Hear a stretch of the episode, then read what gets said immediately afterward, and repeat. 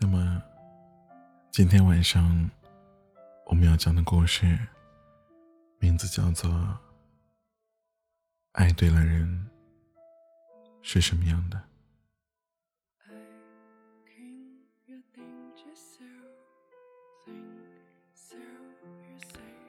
我从来没有参加哪个婚礼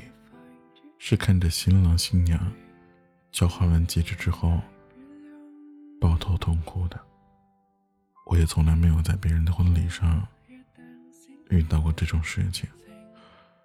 忘记了好吃的喜糖，然而在小乔和南哥的婚礼上，他们都哭了。我十七岁那一年，小乔和南哥在一起的，当时谈恋爱的呀。不止他们两个，我们一群人里有好几对儿，都是在高中毕业前后在一起的。人家一起毕业进入大学，一起异地恋，一起在假期的时候坐火车去另一座城市和恋人相聚，一起在几年后失联说再见。唯独小乔和南哥，他们穿越了几千公里，度过了所有的苦难和意外，在相遇十年的时候喜结连理。从此他的孩子冠上他的姓氏，这是我能为他们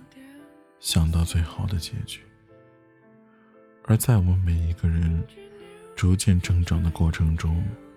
都看了太多世间的悲剧和离散，于是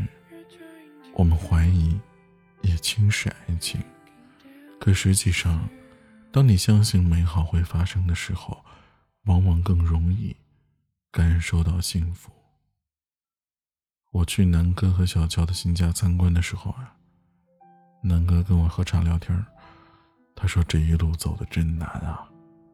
如果再重来一次，他都不确定自己是不是还能有这份勇气。小乔的父母都是公务员，平时把小乔管得中规中矩的，根本看不上吊儿郎当的南哥，所以一直不让他们谈恋爱。而小乔也不知道哪儿来的胆子，就一直背着父母和南哥谈了下去。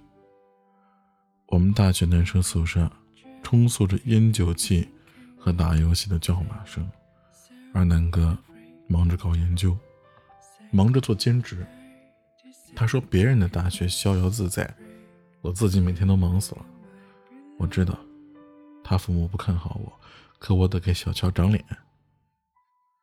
于是大学毕业的时候，带着一身的荣誉的南哥签了一家北京非常好的公司，赚了钱就捐给小乔，任小乔支配。毕业没两年啊，小乔家里给他安排了相亲，而小乔瞒着父母辞了工作，来北京和南哥团聚。小乔和父母说，你们不让我跟南哥在一起，我就一辈子都不回去了。爱情是什么？能被说出来的都不是爱情。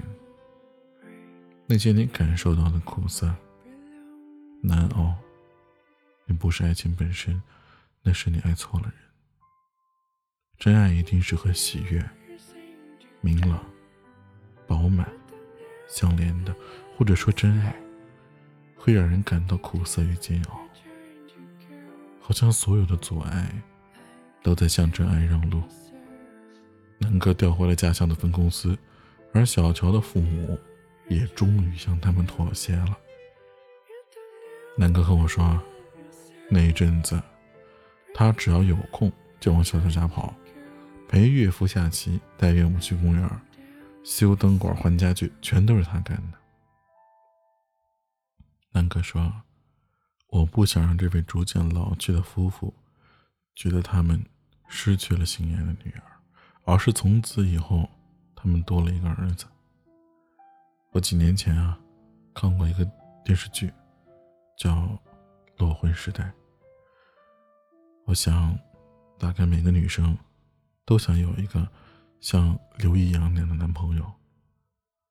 但是我们却没有裸婚的勇气、啊、我们在现实面前是会败下阵来的，我们在朋友的议论和眼色中也会轻易的放弃，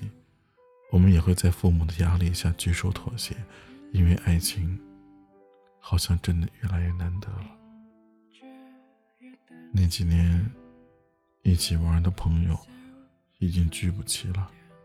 分手的恋人没有办法再坐在一张桌上，而当初信誓旦旦要陪对方走到最后的人，没几年都分道扬镳了。高中毕业在操场上喊誓言的人很多，而走到现在的只有他们两个。于是我们每个人都羡慕，也深知所有的幸福都有着看不见的无数付出。听了太多的承诺，也就真假难辨，于是每一句都不走心。可我们每个人都会相信南哥给小乔说的情话一定是真挚而厚重的。爱情不易，最难的不是你找了个高富帅男朋友，坐着豪车，而是你身边的人深知你的秉性和你彼此适合。难的不是找个人托付终生，而是你们最爱的对方，对此深信不疑。南哥和小乔的生活我们很少问起，因为我们知道经历这么多，他们早就已经历练过了，不用再害怕那些所谓的风雨。我想跟你说，相信爱情的人往往更容易得到爱情，愿我们都能遇到那样一个人，让你知道你过去所有的难熬其实都是有意义的。